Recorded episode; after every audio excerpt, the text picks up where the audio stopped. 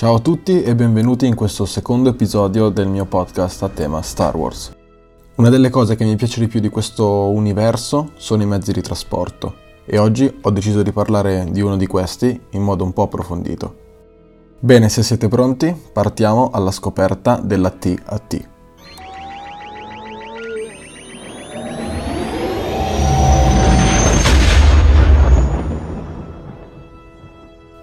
dei camminatori d'assalto più celebri usati dall'impero galattico è sicuramente la TAT.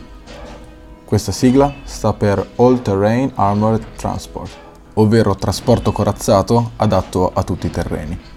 Compare per la prima volta in Star Wars, episodio 5, l'impero colpisce ancora, durante la prima battaglia su Hoth.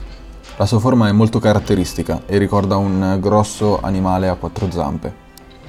La TAT è un'evoluzione diretta del AT-TE usato dal grande esercito della Repubblica durante le guerre dei cloni.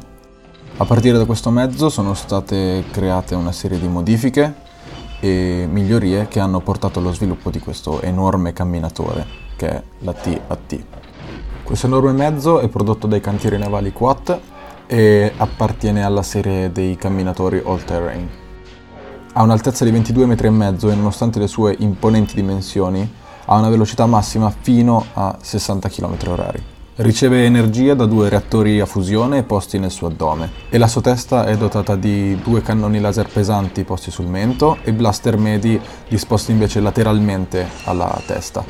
Può trasportare fino a 5 speeder bike e fino a 2 AT-ST disassemblati. L'equipaggio minimo per il funzionamento di questa macchina è un pilota, un copilota o artigliere e un comandante, ma possono essere imbarcati fino a 40 uomini. La TAT ha quindi ruoli di fanteria meccanizzata, è un grosso corazzato, artiglieria semovente e trasporto truppe. Questo lo rende uno dei mezzi d'assalto più aggressivi e devastanti usato dall'impero galattico. La sua corazza in duracciaio era in grado di respingere un laser derivante da una torretta o da un'arma fissa. La blindatura di questo camminatore infatti lo rendeva inerte ai colpi delle armi più diffuse e comuni. L'altezza elevata del mezzo e la buona capacità di ruotare la testa del camminatore permettevano all'artigliere e al pilota di padroneggiare tutto il campo di battaglia. Il ventre, la testa e le zampe della TAT erano dotati di un grande numero di sensori che permetteva al mezzo una camminata impeccabile. E i due speeder per missioni di esplorazione e recupero, il grande numero di assaltatori e gli AT-ST disassemblati che poteva trasportare rendevano scrupoloso, approfondito ed efficace ogni attacco di una TAT.